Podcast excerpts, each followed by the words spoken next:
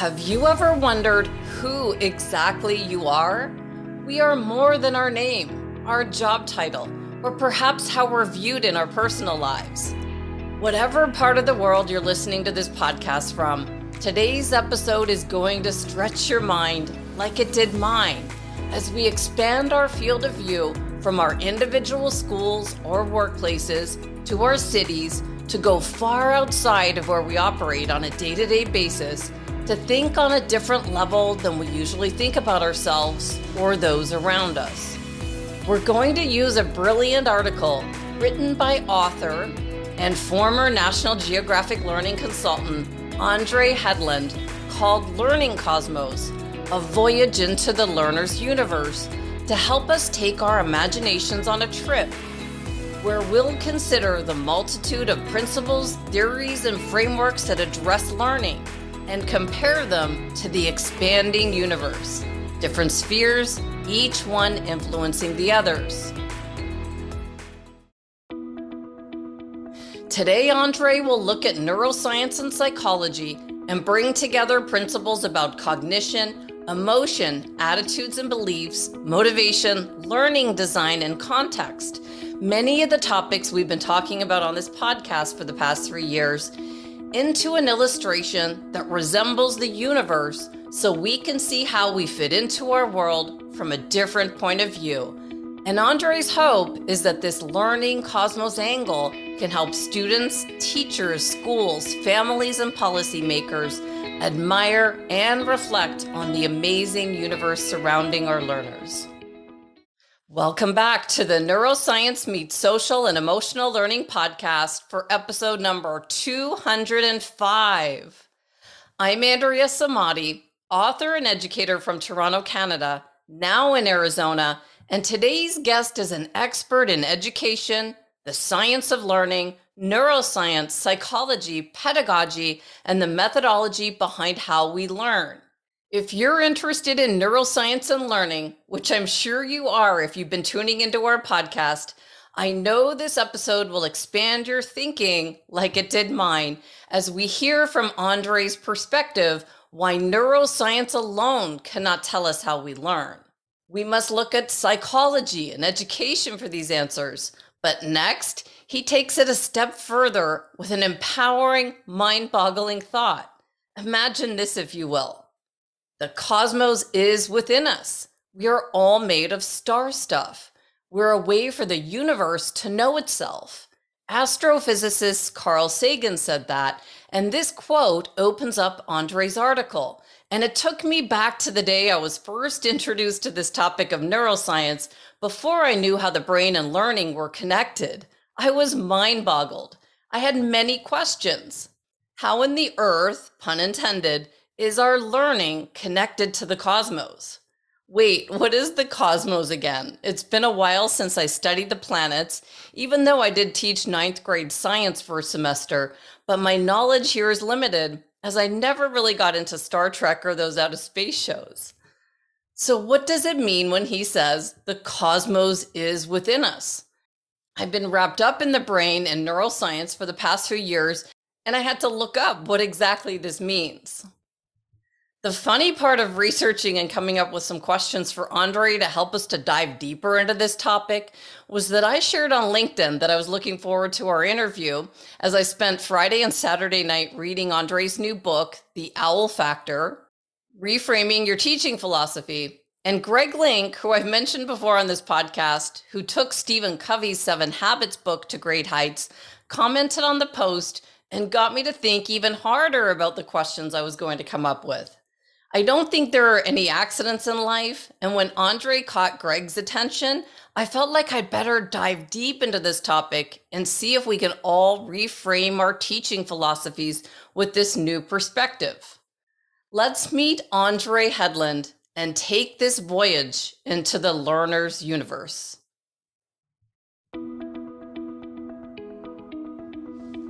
Welcome, Andre, all the way from Brazil.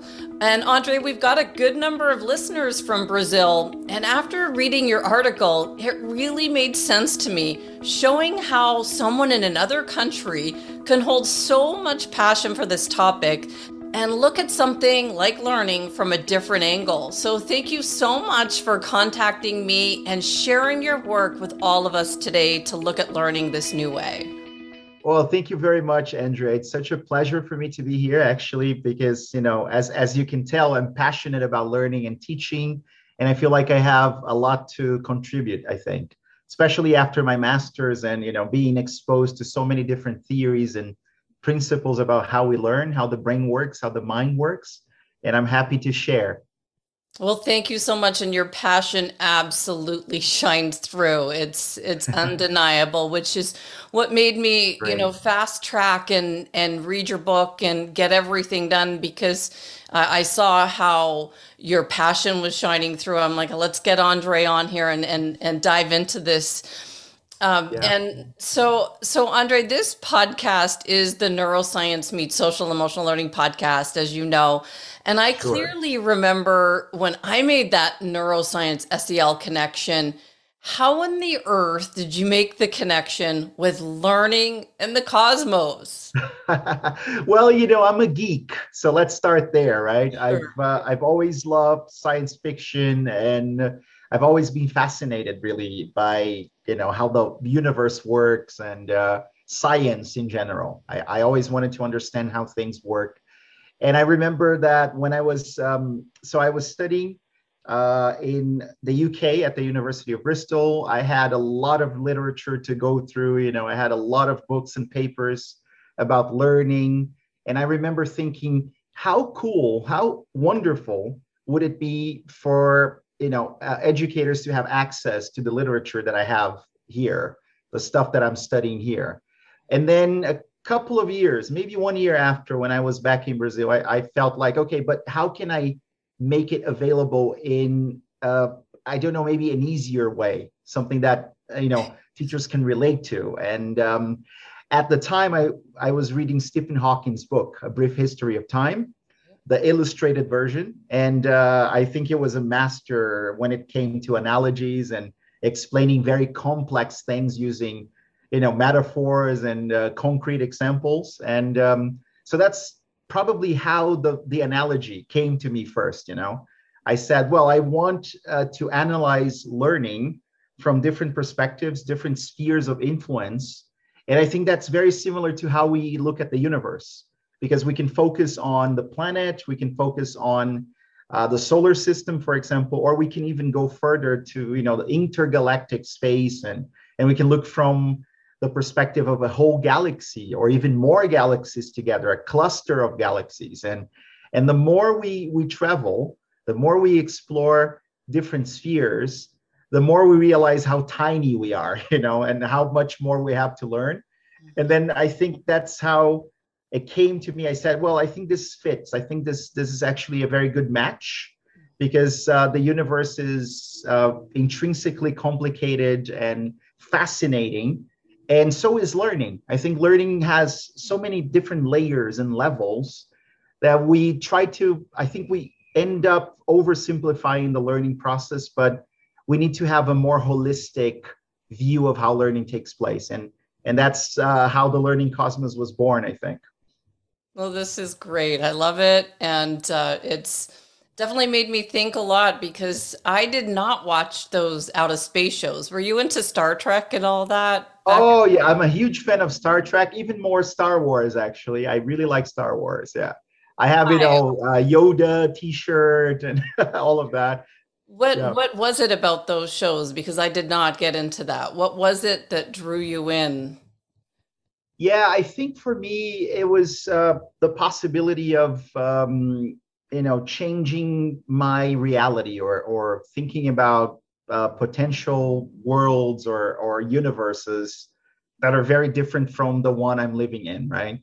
And since I wanted to explore my creativity, I guess. I wanted to understand other people's reality. And that felt like a very good way to do it, because, you know, when you watch Star Trek or Star Wars or any science fiction movie, or when you read a book, everything is very, very different. You know, you have other beings from different planets, and they have spaceships, and they have different types of weapons, and the types of government. Everything is very, very different. The animals, the food that they have.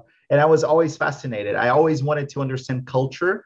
And I felt like those sci-fi movies, they brought a whole new level of different culture, right, to me. And I don't know, maybe it's because I'm a geek, like I said. It's just interesting to think of different things from a very different perspective. And sci-fi can do that for us, right? Yeah, I love that. When you step back and look at something from a different angle, you see so much. And I had honestly never looked at learning from this angle. And it made me think. I went back, and there was this one interview I did with this guy called Nick Halleck. And he actually went out into space as a civilian. And he also went to the bottom of the ocean and sat on the Titanic. And in his interview, he's got this video that kind of narrows in on him as a young kid. He's in his home, and then it goes out, it pans out, and made me think of it. I want to see if I can put a clip in this, because it showed that he was ill when he was a young boy, and he was stuck in his house, and he was studying these encyclopedias to expand his mind. And then the video pans out all the way from watching him in the window of his home all the way into the vast part of the universe. And it just reminded me of this, like, we're going to take a voyage now. And I think, well, look at the voyage Nick Halleck took in those encyclopedias. That's kind of like what he was doing as a kid. And then as an adult, he lived it out, with all, he made this list of things he wanted to do. And so it kind of reminded me of that. There's this, I think what you mentioned is really important, Andrea, because I really like the idea of exploring, so this idea of being an astronaut, for example, or a diver, or, a marine explorer, or whatever you want to call them, somebody who goes into, the unknown, let's say, and tries to identify similarities and, synthesize things. And until very recently, we didn't even know much about the universe, our own cosmos, right? It's been maybe a couple of hundreds of years since we, invented the telescope, and then we could actually look up, in the sky and see different planets and different galaxies and things like that, and started wondering. So I like this idea very much that there's much more for us to unravel. Carl Sagan used to say that, there's always something to be known, something to be discovered. And I think that's fascinating. Yeah, that just reminds me, like, we could keep going on tangents away from the questions that I've crafted for you here, but it just reminds me, as we're learning and as I'm working on these podcast episodes, I realize how little I know, and yours, it really stumped me. Like, if it took me a while to get back to you, it was because I don't know this topic at all. And I thought, what questions could I ask him? So it took me Friday and Saturday night really thinking about this. And so that's why I want to make sure that we go slow and we take our time with the connections needed, because I don't have them. And so I know, that you're going to fill me in on this, but where do we begin? What is the science of learning? What should we all know about genetics, epigenetics, for ourselves, our children, and our students? And what does this mean for the future? Yeah, I mean, that's definitely a great question. The science of learning is this transdisciplinary area that looks at learning from multiple perspectives, especially from cognitive psychology, neuroscience, and other areas, other branches of psychology as well, social psychology, developmental psychology, the psychology of individual differences. And so that means that it's not just one area, investigating what is out there about learning. And I like that because it makes it more, solid, let's say. So the knowledge that we can get from the science of learning, it's kind of checked by other people from different areas. And I like that because it gives it more strength in a way. And I feel like every teacher should know more about the science of learning, because or educator, and even anyone interested in learning, for that matter, because We're all learners. We're lifelong learners. We're learning all the time. We should know how the brain works, even if only the basic principles, I think, because maybe we don't want to be experts in that. We want to understand, for example, that the brain is highly plastic. We're always making connections. We're creating new synapses as we talk right now, you know. We are changing our brain constantly. But also there's the emotional side that you discussed so well, you know, the social and emotional learning part. We also have to understand that. So neuroscience alone doesn't hold all the answers. And I feel like a lot of people are pushing that agenda. Like, you know, there's something based on neuroscience and it's going to revolutionize the world, but you have to check with the other fields as well, right? That's very important. And what should we know about epigenetics and genetics? And I think Howard Gardner, who's probably somebody very popular among your listeners, you know, he's the one who talked about multiple intelligences. And even though he's gone back and revised his theory, but anyway, he says that he believes that everybody in education should know something about how the brain works, how the mind works, and how genetics works, because we know from research, and I think one of the big references there is Robert Plomin, who's an American psychologist, and he's written many books. One of his most popular books is Blueprint, I think. And he says that most of what, you know, at least 50% of who we are, the things we are capable of, you know, the things we like, everything about us, that's genetic, right? And if that's genetic, we have to understand that there are some things we can do about that. And there are some things that we cannot do unless we start editing, you know, our genome with technology that exists, like CRISPR, for example. We can actually edit genes nowadays. But if we understand that there's much we can do on the other side of the spectrum, the other 50%, you know, like... and that has to do with upbringing and psychology, for example, and, you know, references that you might have and influences, you know, the things that happen to you, behavior and all of that. So that means that we can focus on those things, right? We can learn about those things, how those things may influence who we are. And then I think we can definitely help our learners and ourselves become better learners, you know, more effective learners. And that's what I would say to parents and anyone who wants to understand how learning takes place. First, remember that a lot of it is out of your hands because it's genetic, you know. And of course, you can influence turning on and off the genes because of the environment, sure. But many things are just out of your hands, right? But then there are things you can learn that deal with psychology and social psychology, cognitive psychology, and it has to do with how you inspire or encourage or, you know, promote certain things in the learning environment, and those things will have an impact on learning, right? So learn that and then start from there, you know, and then you can go on, right? Well, what I liked in your article is obviously we're looking at something from a different perspective, but also the fact that you use diagrams and frameworks as a key component to break this down. And, yes, you know, I mentioned Greg Link in the backstory when I was recording, how he commented on LinkedIn. And it just made me remember something when I went to ask him for some advice when I was putting some of my books out into the world. He said, "Are the concepts in your book clear like Covey's 7 Habits?" He's like, "What are the concepts that you want to teach?"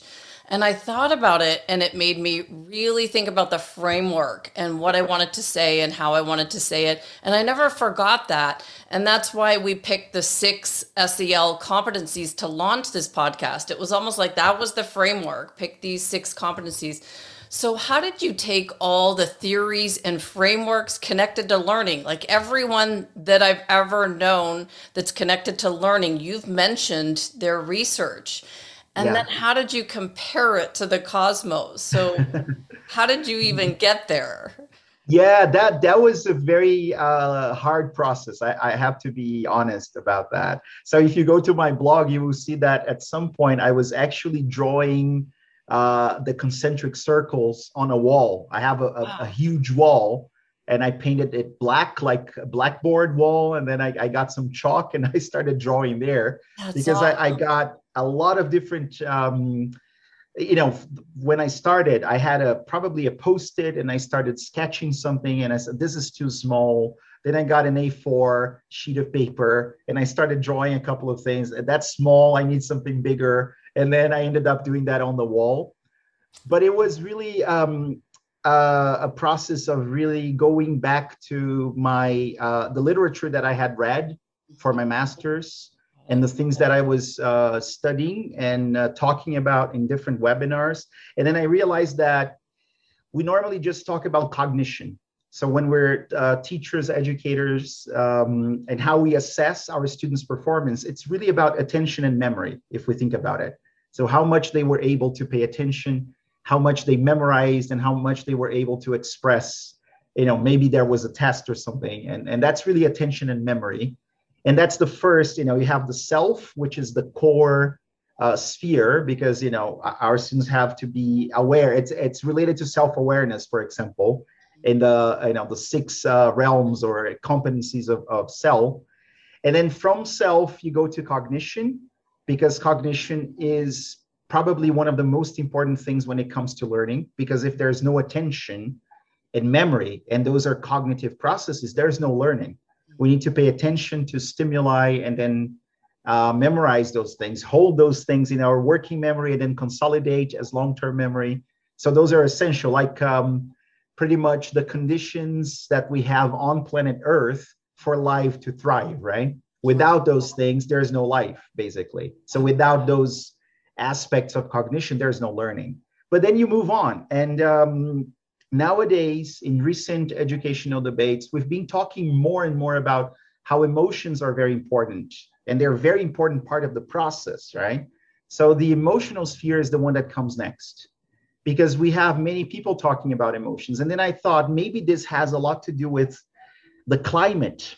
You know, think about a planet and all of the intricacies and everything that has to do with the climate. And now people are talking about global warming, for example. And then, so if the climate is not right, also this is going to affect life as well, right? And then I said, so this, when I thought about those things, for some reason, everything kind of made sense in my brain.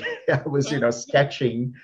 And then, you know, I went further. Okay, so what's the next one? And then I started thinking about, okay, but so students, they have certain attitudes and beliefs about learning. They will, sometimes they believe that they can learn well. Sometimes they actually think that their capacity is limited by something. And that will have an impact on how they learn. And then I started thinking about growth mindset and metacognition, for example, and self-efficacy. That's also related to self in a way. It's there. And then I started moving away from the student in the center. So basically, I started thinking about motivation. And that's something that comes from the student, because we have intrinsic motivation, but we also have extrinsic motivation. So we have teachers and educators who can do that, who can motivate their students. And then I went further, you know, learning design, structure, policy, and all of that, because I felt like there are things that are very distant from our own reality. They're, you know, like policy making, for example, that they're top-down processes, but they will have an influence on what we do in the classroom. So standardized testing, for example, high-stakes testing, that's policy. And it comes all the way from, it's like the galaxy level. You know, it's so far away, but it's going to determine the things that we do in the classroom to get our students to pass the tests and then maybe get funding for our school, depending on their performance, right? So I think we have to be aware of this cosmos. It's complex. There's so many different layers, but I invite people to explore little by little, you know, just like an astronaut. So you go from this level to the next and so on. And then maybe after a couple of months or a year, maybe a year after, you know, you're very familiar with all of those theories. And then this will have a positive impact on your practice, right? There's a lot to what you just said, and I'll put that planetary level diagram in the show notes where you go from self to cognitive to emotional. Each level has so many educational theories and frameworks within it. I was just blown away with this when I saw it, and I was carrying your article around the whole weekend and making notes. And now that I see your process, I can imagine your chalkboard. That would be really cool, because I've seen on your website, you've got post-it notes, and when you come in and work with schools, you've got these great ideas. And that's what I've been doing in this office. I've got big posters all over the wall with post-its, and you write ideas and you think, and you tapped into pretty much, I feel like, everything we've been talking about on this podcast, just from this different angle. And as you were just talking, I was thinking about, you know, the planet and how we're all connected and how there's a lot to it. And then you talked about policy. And then I thought, oh, how do we make change in our educational system? It seems so far out there, right? So far out there. But definitely, you think, how does change happen with all of this? Yeah, that's a tough question, I think. But if you think about policy has to do with the environment, let's say the context of planets, you know. So so I actually have a mug here with the Learning Cosmos. My gosh, that's awesome. I have a mug, and I have the magazine. So this is the magazine. Oh, wonderful. So New Routes magazine. And then when you look at the illustration, and you see the different layers and everything, and you will see that context and resources, that's the outermost, you know, layer that is really far, and that's where you get policy. And you know, the reason why our planet has life and our planet is thriving, let's say, is because of our position in the solar system, the distance from the sun, you know,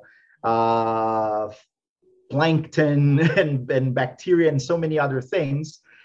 And if we change that position, if it was, I don't know, slightly closer to the sun, like Venus, for example, there wouldn't be any life on this planet. Like, there's no life in Venus as far as we know, right? And I think that's what policy can do. It can kind of put the planet closer or further from the sun, right? So because it's the environment that surrounds the planet. But then once you are locked in a good position, you know, you are where you should be, the things that we do on the planet, inside the planet, will count a lot as well. Because, you know, policy will only basically, you know, make sure, will put us somewhere in the solar system. And then we're going to revolve around a sun, a star, and we're going to interact with other planets.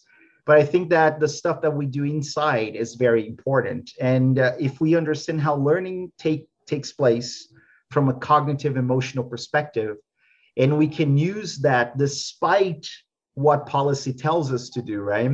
I think we can make change, right? But we can also pressure our, you know, politicians, for example, for better practices. And I think one of the things that we should be doing, and we don't do, and this is especially true in Brazil, is that we don't have experts, people who actually know about education and how education should work, you know, in positions in the government where they can make decisions and say, hey, this is not the best way to go about this.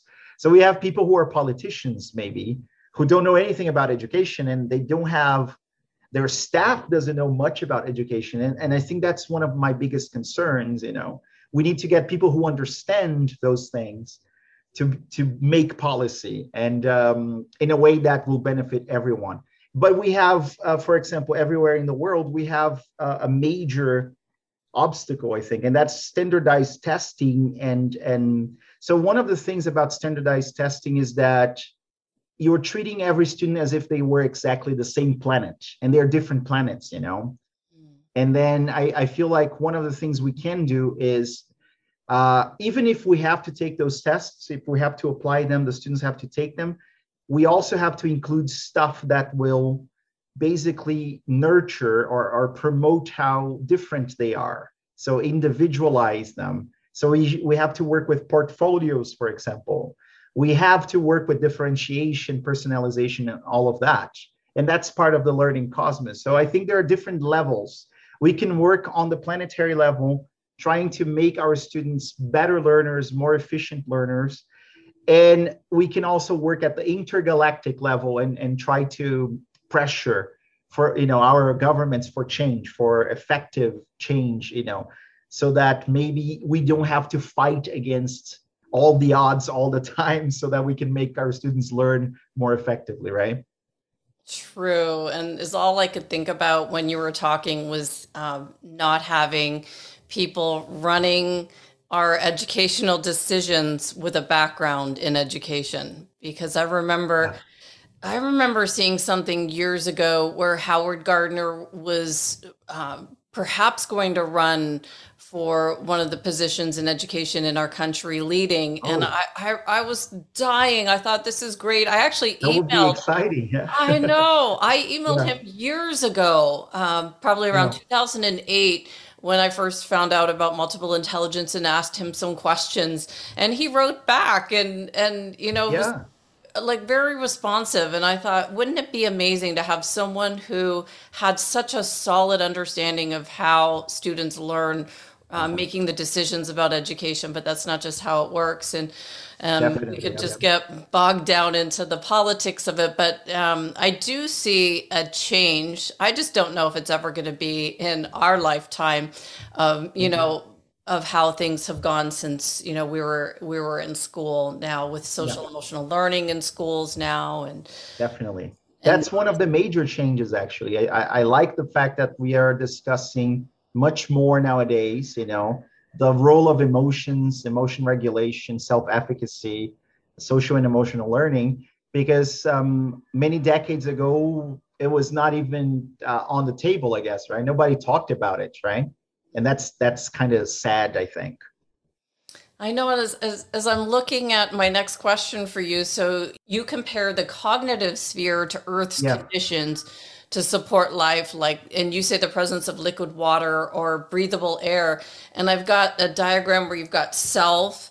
And I just thought, so do you mean that self-awareness, or our motivation, attitudes, beliefs, and emotional and cognitive skills is integral for us, like water and air is to the planet? Is that what you mean with that? Yeah, I suppose what I mean by, the cognitive sphere being similar to the conditions that are needed for life to thrive on a planet, right? So if you, like you mentioned, oxygen, breathable air and drinkable water and all of that, is that without cognition, there is no learning. And without those conditions, there's no life on the planet. And self, in that case, would be pretty much like the core of the planet. We if we want to look at our students and understand that every student is very different, they have their own ideas of self-identity, for example, self-awareness. And one of the things that I like very much about the cell competencies with self-awareness and self-management, for example, is that it comes from within. And this is something that, because we normally label students in educational settings, and it's an external, agent, let's say us, just telling students what they are, labeling them. And then I think that becomes a self-fulfilling prophecy many times. You tell a student that they are this, they cannot reach a certain level, they believe that, and they get stuck. So I feel like self in the illustration of the learning cosmos is really understanding that students are unique individuals, just like planets. Planets are very, very different. If we think about our planet and Jupiter, for example, Jupiter is more than 1,000 times bigger than planet Earth, but most of it is just gas, right? If you think of, and it's massive. And because of Jupiter, we are protected in a way, because there's an asteroid belt. And, if it were not for Jupiter's gravitational pull, for example, we would be bombarded by asteroids all the time, possibly. And even though Jupiter doesn't have any life, as far as we know, Jupiter has a bunch of moons. You know, I think Jupiter is the planet with the most moons in the solar system. And maybe there's life there. And so there's so much to explore. And then I like this idea of self being the identity of the planet, as it is the identity of our students. And then they have to explore themselves, you know, from within to understand what triggers, you know, their engagement and how they respond to certain situations, what kind of emotions they experience when they're going through something, and you know, how far they can go and how much effort they want to put into, you know, accomplishing things and all of that. And I think that the self is really that, understanding the key characteristics of what makes that planet or what makes the student, you know, what makes them tick, for example. And I like that because I feel like we have to spend more time understanding the self of our students than, you know, just curating content. And because it doesn't really matter if you're trying to teach something to a student that doesn't have certain elements that we have to nurture, you know, maybe the content will not matter that much because they will not be able to pay attention, they will not be able to focus, they will not be able to reflect. So then you have to understand the self. So when you were talking there and you were talking about how important self-awareness, it's actually the most, well, it was until a couple took over, but when I first launched, it was the most downloaded SEL competency. Everyone wanted to know what self-awareness, yeah. How do we improve it? But then when you compared it to the Earth's conditions to support life, it's so important, like oxygen and water. Yeah. Then I thought about how important nutrition is for our students. It just Definitely. Hit me while you were talking that it's not just self-awareness, it's now we've got to nourish our students with the proper nutrients before school. What are they getting in the cafeteria at lunch? And then what are we as parents feeding them, you know, after school to Definitely. Give them the right conditions? Yeah. You know, I was teaching a class, I think last week, about the brain. I actually have a brain here, like the right hemisphere of the brain. And, cool. And I talk about it all the time, the physiology of the brain. And I remember telling my students, and they were in awe, because I said our brains weigh around 1.3, 1.5 kilos or something like that. I'm not sure how much that would be in pounds. And they probably consume most, you know, like probably around 25% of all our calorie intake, you know, like it needs a lot of energy to function, right? Right. So that's, you know, like a quarter of all the energy that we have is consumed by the brain. And when people realize that, you know, let's say a student goes to class and they haven't had breakfast or something like that, they cannot pay attention. As simple, it's physiological, you know, if they're hungry, they're working at, let's say, this subcortical level, right? So when we think about the cortex and the area that processes information, you know, coming from the environment and everything. So you also have the inner areas that we call subcortical areas, and the limbic system is there. And whenever students are hungry or they feel threatened, you know, or something is wrong, something is they cannot pay attention. You know, they can't pay attention effectively because they first have to meet those needs, because they're very important physiological or even social needs, you know, with connection and all of that, so that they can get to their higher cognitive functions. Otherwise, you know, it doesn't work. So yes, definitely. I think a lot of things we used to think about education, they don't hold true anymore, you know. It's not about going to the classroom and being exposed to content and repeating as many times as possible, but it's really being there with the proper conditions, you know, for you to actually learn. So if you're there and you're starving, if you're experiencing some very, I don't know, you're going through a very tough period in your life, you know, so there's this trauma, emotional state.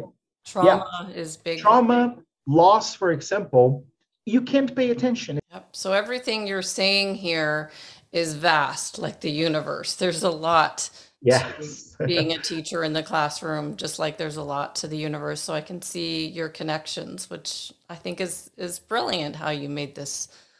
Well, thank you. Yeah, like I said, I you know, one of the things that I've heard a couple of times is that I have this synthesizing mind. You know, I really like to look at different contributions and try to work out something that combines them in a way that is logical, I think. And with the Learning Cosmos, I definitely felt like, you know, I'm very proud of the article I wrote, actually. I remember I read it so many times because, you know, when I was writing, but, you know, a couple of weeks ago, I was having breakfast and I had my Learning Cosmos mug and I got the magazine and I was rereading it. And I felt like, wow, this is a really great article. It was probably the best article I've ever written because the connections, they were there. You know, I saw the connections, I made the connections, and I think it worked really, really well. So I was very proud. I mean, I'm not trying to brag or anything, but it was just, it's something that kind of just happened, you know, it was, yeah. The connections were made, right? I know exactly what you mean by that. And it's like, it's your life's work as seen in a different way. Yeah. And now the goal is that you've got to get it out to, you know, maybe help other people expand their thinking in a different way. And then that's when you're making a global impact with what you created. That's definitely, really what we're here for, right? We're here to help each other. There are many things coming out of the Learning Cosmos now. I've been doing some teacher training programs. I've actually created a course about the Learning Cosmos. I'm writing a book about the Learning Cosmos with, you know, I'm going to explore every sphere. I'm going to give practical examples of how you can tap into the sphere and the learning principles.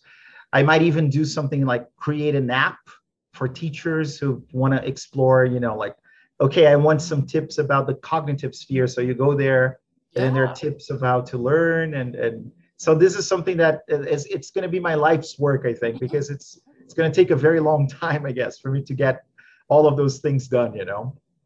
Which is what I noticed when I was making the questions. I thought there's so many different angles that we could go, often even in conversation. So I feel like we've covered self-awareness really well, and compared it to the earth and how important it is, bringing in all aspects of learning. Could we go to self-regulation next? You've got your research on emotional intelligence that was popularized by Daniel Goleman, and then emotional regulation. And then you talked about Lisa Feldman Barrett. Yep. So could we go there next? Where does emotion regulation and self-regulation fit in the cosmos? Yes, that's a very important sphere, the emotional sphere, and also the next one, the attitudes and belief sphere, because it deals with mainly self-efficacy, for example, and understanding how to learn, learning how to learn, metacognition. But if you think about self-regulation, an author that comes to mind is Stuart Schenker, for example. I don't quote him there in the Learning Cosmos, but he's part of that. Emotion regulation, the theory of constructed emotion by Lisa Barrett, emotional intelligence, Daniel Goleman, because we need, you know, when researchers talk about learning, there's always somebody, you know, we always mention or go through executive functions, right? They're higher functions in the brain. And we normally classify them like we have three main groups or three main categories. And the first one is updating knowledge or working memory, right? The second one is switching or cognitive flexibility. And the third one is inhibiting or inhibitory control. And that has a lot to do with self-regulation, inhibiting distractions and behaviors and reframing behaviors and all of that. And we understand that those things are related to the maturation of our prefrontal cortex. And that takes almost 3 decades of our lives, because we used to think that we were teenagers till 18. We are teenagers till around 27 now, because our brains are not fully matured yet. So if you think about self-regulation, it's such an important skill that will probably, it's a great predictor actually of how successful you will be in life. One of the most referenced tests ever is the marshmallow test, right? So we know, we've studied psychology, we know that. And that's a great predictor of how successful those kids will be, because they have to self-regulate. They have to control their impulses, their emotions, so that they can achieve a goal. And I think that's exactly how we have to look at it at a school, an educational setting. We have to not only teach content and skills and things like that, but we have to help our students become better at self-regulation, better users of self-regulation, let's say. So they have to be able to, okay, this is not the time for me to do this. Now I have to focus. Okay, I'm going through a very difficult emotional situation right now, but I have to find a way to control that. You can never suppress that. It doesn't go away, but you can control that. You can't separate cognition and emotion. They're intertwined. But people who are self-efficacious, who can self-regulate effectively, they can kind of put that in the background so that you can achieve your goals. And then you can go home and grieve and mourn and do all of those things, because we need to be functional in society. There's so many different strategies for each one of the competencies. And then you've put it in a framework to help us to think about really how complex this all is. But I want to keep it simple. And yeah. I like how you compare it to, the different conditions on the earth. I'm just thinking about next is our attitudes and beliefs. My next question is attitudes and beliefs. And to me, it kind of goes with the growth mindset. When I was creating those 6 competencies, I added growth mindset because I thought Carol Dweck's work is so important for us to understand. Most definitely, yeah. And include. And so then if we could go next to how are attitudes and beliefs about learning, how do they connect to the earth and the cosmos? Yeah, so I feel that in many educational settings, we have certain beliefs about learning that are outdated, We've been replicating the same old formula, let's say, because we learn that way, our teachers learn that way, their teachers learn that way. And that means that we might have the wrong idea about how learning takes place. One of the ideas we have about learning is that we need that we can take in lots and lots of content, and then we'll have learned it. It doesn't really happen like that. We need to space out our studies. We have to revisit certain things. So that's one of the things. So we don't know how to study very effectively. We might not know what are the best strategies for us, individually, and even in the classroom with the teachers and the peers and everybody to study well. And we also have certain attitudes toward learning that are based on how much we believe we can learn. And that has to do with growth mindset, as you said. So Carol Dweck's book, Mindset, The New Psychology of Success, which is a great book, and she published some papers with Yeager. There's this wonderful author nowadays who kind of touches on growth mindset, Angela Lee Duckworth. She talks about grit, right? And it's a form of growth mindset. So we need to understand that many times our students don't learn effectively because they believe they can't, and for whatever reason. And it might be just in their heads, And they don't even put in the effort that is needed for learning to happen. And if they don't know how much effort they have to put in, how much they already know, their prior knowledge, what are the strategies and resources available to them, they will not learn effectively. And I think that's what we have to do with attitudes and beliefs. We can show our students that there are better ways to learn. There are different strategies. They can get different resources, and they have to believe that they can. That's very, it's essential. Otherwise, they will not even start. They won't even try, right? But there are many obstacles there. I think as teachers, as educators, we also have to change our attitudes and beliefs, because many times, because we label somebody. So we say, this student will never learn, right? And it's funny that many times if you, I don't know, if you could follow up and see where they are 10, 20 years after, they're very successful. They've found something to do, right? And then I remember Jamie Oliver. I'm a big fan of Jamie Oliver's cooking shows, you know, and I have a bunch of cooking books here. And he was dyslexic. So he was diagnosed as a dyslexic kid. Many of his teachers said he's not going to do anything really important in life because he can't.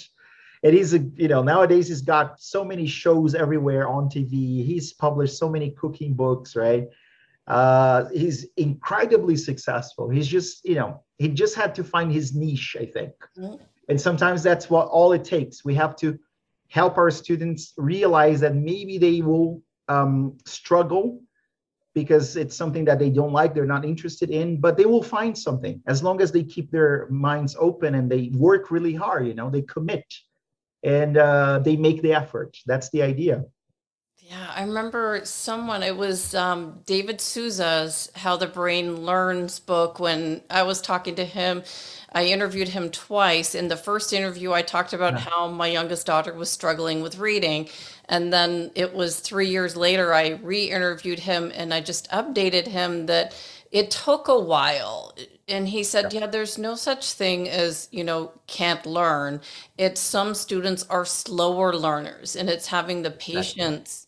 If you're a teacher or a parent, to sit with them and think about, well, what's happening at the brain level, and give them different ideas, strategies, and resources. So if you were to think about this one, the growth mindset, is there, how can we compare that to the cosmos? Definitely. I thought of, you know, not just growth mindset, but attitudes and beliefs, for example.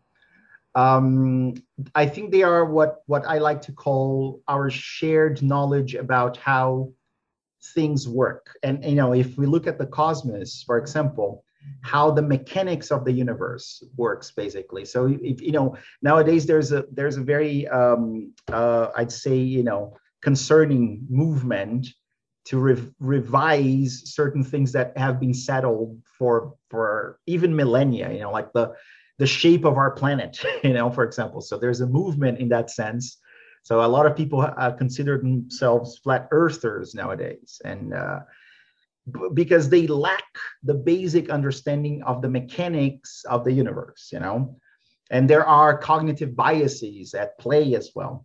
And when you think about growth mindset, attitudes and beliefs and all of that, it's really understanding and, you know, the basic principles of how learning takes place, I think. So that's what we have to change, I think, from every level, top down, you know, bottom up. If you think about policy making, you know, the politicians believe that learning happens this way. They will make policy addressing that, but that might be the wrong way. Parents who say you should be doing this because this is how you learn, and maybe they don't know how learning takes place because they don't know anything about the science of learning. So, you know, just if you were going to send a rocket or a probe to Mars, as NASA has, you know, very recently, you have to understand physics. You know, there's no way you can make that happen if you don't understand physics. So you have to understand how learning takes place for you to have a growth mindset. You have to understand that the main property of the brain is something we call neuroplasticity. And neuroplasticity basically says that, you know, the brain is always making connections, right? We are always making of course we lose plasticity with time, but we never lose everything. You know, our brains are always plastic. There's a decline, of course, with time, with age and everything, which means that we can always learn. You know, this is the basic element of the brain. learning is what the brain does, you know? So like you said, it might take a very long time. It might be very fast, depending on the learner, depending on their effort, depending on their prior knowledge, their access to resources. We have to believe those things. So we if we want to have a growth mindset. And this is really, it's documented. There's so much evidence showing that, right? Just like there's a lot of evidence showing that the planet is actually round, you know, it's a sphere. So, yeah. Well, this is opening up my mind so much. It brought me to a part in your article where you talk about how we've got to design our lessons to allow our students to flourish. Yes. Can you kind of talk a little bit about that? Because there's so much here. It seems like I want to make it simple, that understanding all these theories and frameworks and the work that's done in the past can be simple and easy to use as we keep learning and perfecting and making it better for our students. Yes, this is, again, very important because, you know, sometimes we get our students' attention, they're engaged, you know, they have the right emotional state to learn. They believe the right things about their learning. They are intrinsically motivated, but then we design a lesson that is bad and boring, and then we basically destroy the whole thing that comes before, right? So this quote, you know, when you mentioned that we need to design a learning experience to allow our students to flourish, that comes from one of the greatest educators of all time, in my opinion, and who passed away quite recently, Sir Ken Robinson, who has a wonderful TED Talk, I think one of the most viewed TED Talks. And the title of the TED Talk is Do Schools Kill Creativity, right? And he's published a lot of books. And he says that schools were built on the premise that every student is like a cog or a mechanical device, you know, the assembly line. So it was built on, you know, the ideas of industrialization, for example. There's an assembly line and everybody does a little thing, adds a little bit, and then at the end, you know, of the assembly line, you have the product. Every product is the same, you know, all the units are exactly the same. And that's very far from what really happens in the classroom, because students are not the same thing. They're not a unit of a mechanical, whatever, you know, product. They are more like a farm and plants.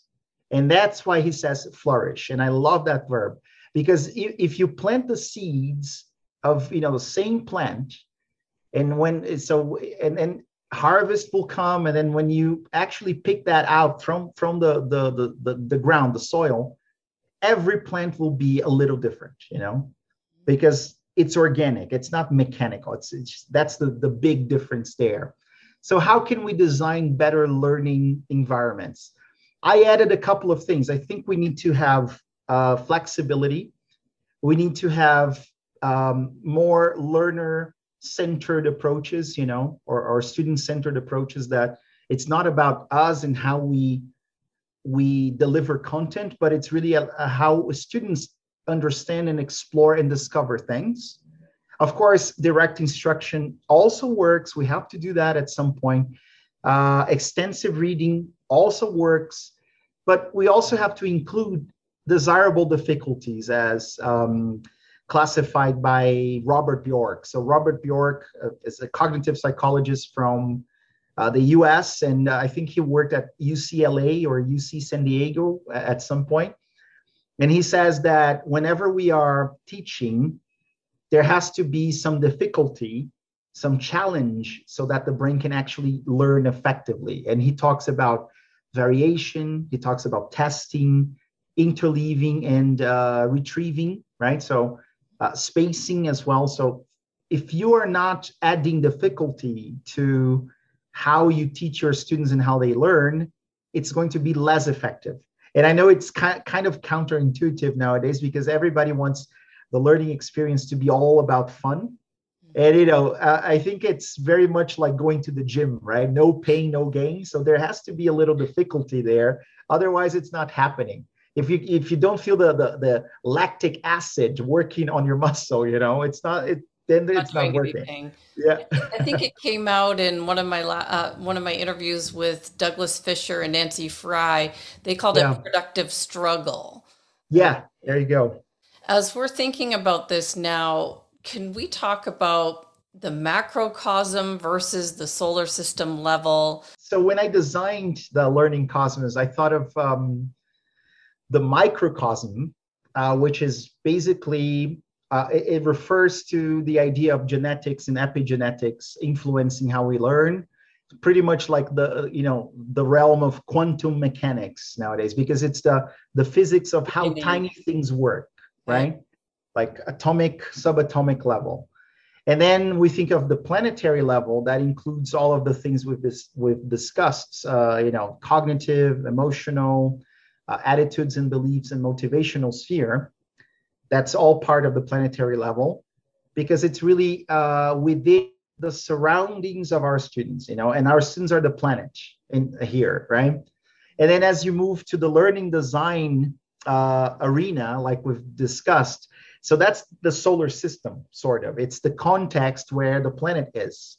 So inside the classrooms or the learning experience, that's the solar system level, because, you know, the interaction with different planets.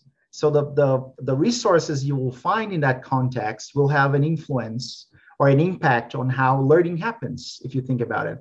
Like I said, you know, Jupiter is protecting us from bombarding, you know, asteroid bombarding. So if Jupiter didn't exist, maybe we wouldn't exist, you know, maybe, or maybe life would be very different on this planet.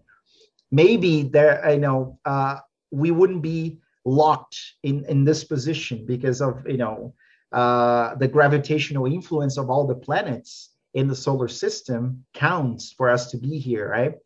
And then as you move away from the solar system, you know, then you get to intergalactic space, right? But basically what I call the macrocosm is from the solar system onwards, you know, because in physics, in astrophysics, macrocosm refers to the idea of what I call the physics of the large. So you look at other planets, the solar system, the space between stars and galaxies, and possibly more, you know, solar systems around those stars. That's what, you know, Neil deGrasse Tyson studies, for example, or many other, you know, Stephen Hawking was really interested in that. And this is really further, you know, if we're moving further away from our students now. So the solar system and the other things that will come after, we're moving away from the planet. So then it's not just about the planet anymore. It's about the external forces there that influence the planet. And I feel like this is where we as educators, as teachers, as tutors, we have a lot of say there. It's our arena, because that we're moving from, you know, the surroundings of the student themselves, right? Their cognition, their emotions, their attitudes and beliefs, and their motivation. And now we're talking about learning design, and that's what we do as educators. We can design our lessons, right? And then of course, after the solar system level, when you get to the intergalactic or interstellar level between stars, then you don't have a lot of say anymore so much, because it's about the school ideology, infrastructure, policy, even the government, right? So maybe, I mean, you can pressure certain aspects of that, but again, you don't have a lot of say. So I believe that those external forces are very important, because they kind of, in a way, dictate what we do in the classroom. Think about the syllabus, you know, think about the curriculum that we normally follow in any given educational setting. That's pre-made, you know, we adopt it. It's just, it falls on our lap, basically. It's top down. And that dictates what we are going to teach, in many cases, how we are going to teach, and how students are going to be assessed. And that limits our power as educators, as creative people, to actually reach out and you know, help our students learn more effectively. So we have to understand those levels as well. So while you were talking about those levels, I couldn't stop thinking about the competency of relationships. And, yes. And then I thought about systems theory that it just came up actually on one of my recent interviews with Joshua Friedman. And he talked about, you know, the systems theory, and you explain it well. I had never heard of this as a theory before. You bring out every single educational theory I've ever heard of and not heard of in this article. Yeah, so that's good.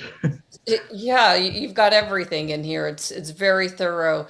So you talk about that impact, and I couldn't stop thinking about the students in our classroom and all the influences that come before them before they get into the classroom to impact learning. And then you keep bringing it out, as you were talking about the world, as they go out into the world, as they leave their schools. I remember one of the schools I was working at, the students rarely left their area of the city. Yeah. And they talked about that, how incredible it was when I would come in and talk about how I had just been on a plane. They're like, where did you go? Because they don't go outside of the square they live in. So can you talk about that a little bit, the importance of relationships as we extend our students out into the world?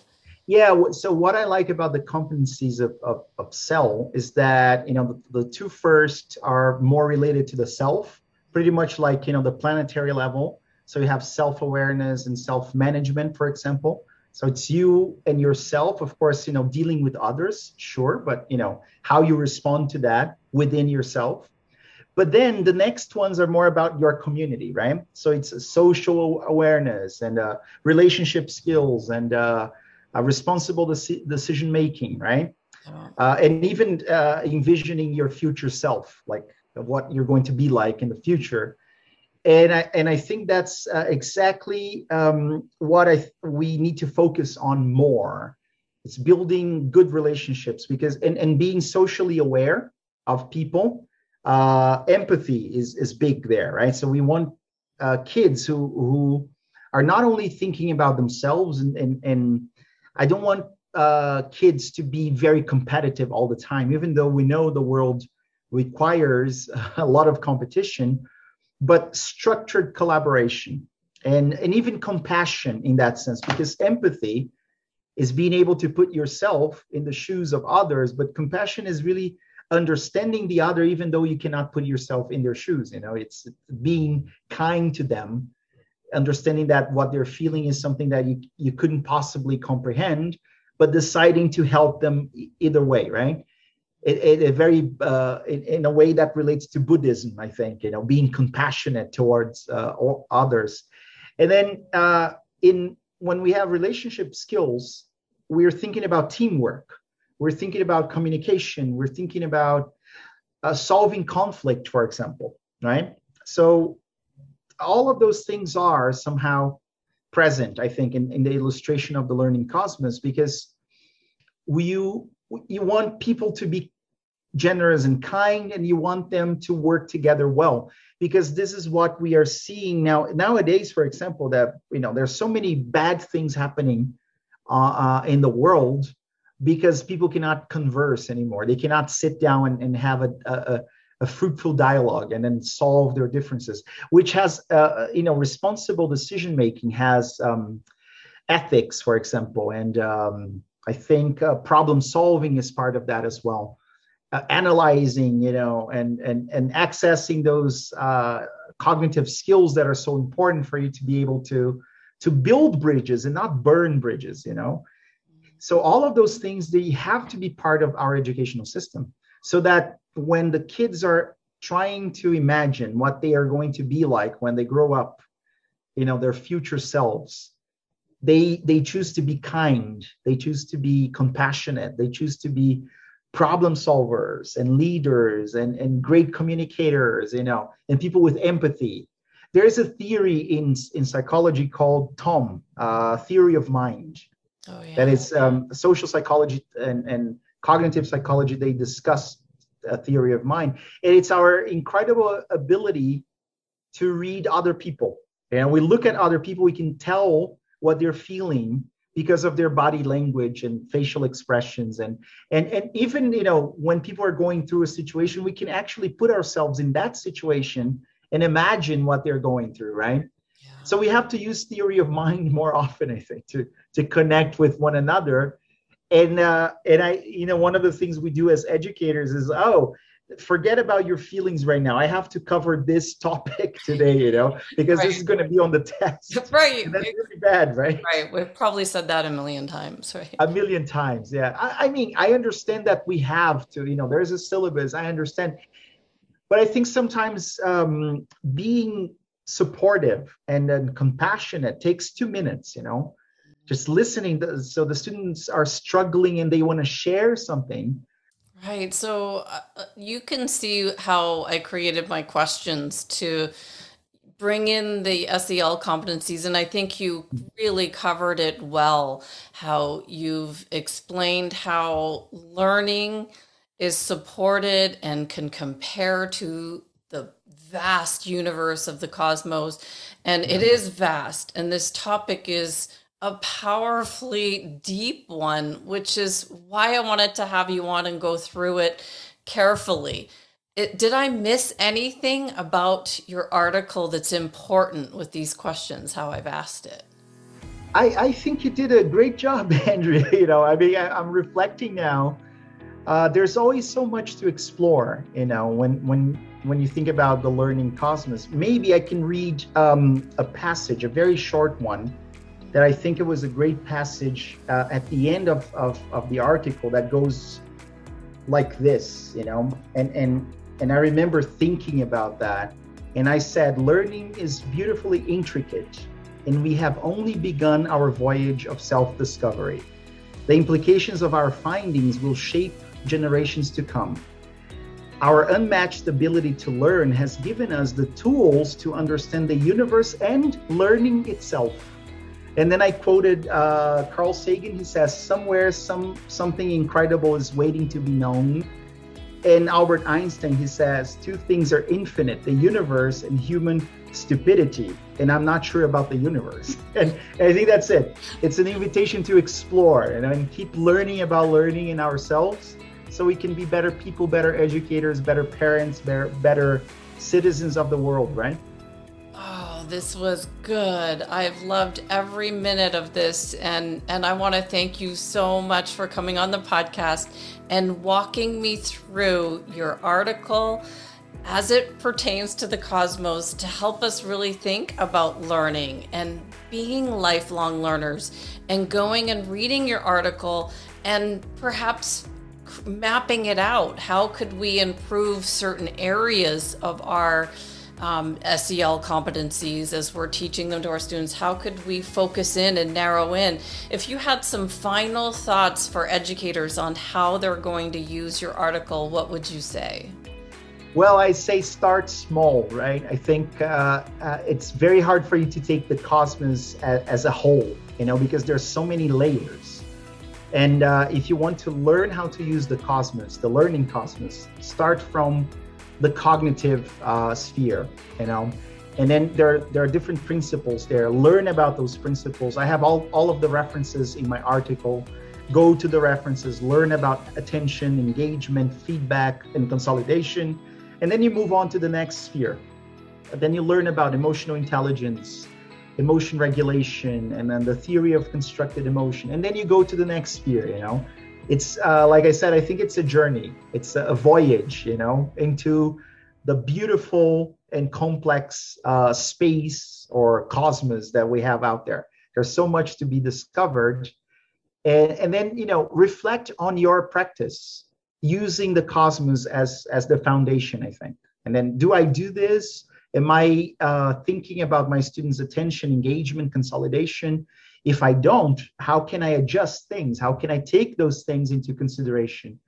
And then maybe, you know, if you're designing a teacher training program for your school or something like that, go to the cosmos and learn about those theories and principles and implement them, you know, use them to inspire this program of yours, right? Well, your passion for learning shines through, and you've opened up my mind. I want to thank you so much for taking me on this voyage into the learner's universe for myself and for our listeners. Thank you so much. Thank you so much for having me, Andrea. It was an honor. Thank you so much. Thank you. To close out this episode, I do have some final thoughts to make Andre's ideas applicable in your life with whatever it is you're working on. I encourage you to download his article and see how you can apply his ideas to whatever it is that you're working on. This interview made me think back to when I asked one of my early influencers a question. Something about how he overcomes challenge during difficult times, and his answer was so good that I saved it and I read it from time to time. He referred to the fact that any sort of problem is like a mental challenge that has to be overcome, and he encourages others to look at the macro for the greater good, not the micro. If you have something you're working on and challenges arise, see if you can step back and look at it from another angle. What can you see or learn from this new perspective? This is exactly what Andre did with his article, as he took us all on a voyage to analyze learning from the macro point of view, where he reminds us just how beautifully intricate learning is, and that we've only just begun our voyage of self-discovery. If you're enjoying the Neuroscience Meets Social and Emotional Learning podcast, please don't forget to subscribe so you'll stay up to date with our new episode. While you're there, please feel free to give us a review or a 5-star rating, as it helps others find us. For more information on our programs, books, and tools for schools and the workplace, visit us at www.achieveit360.com.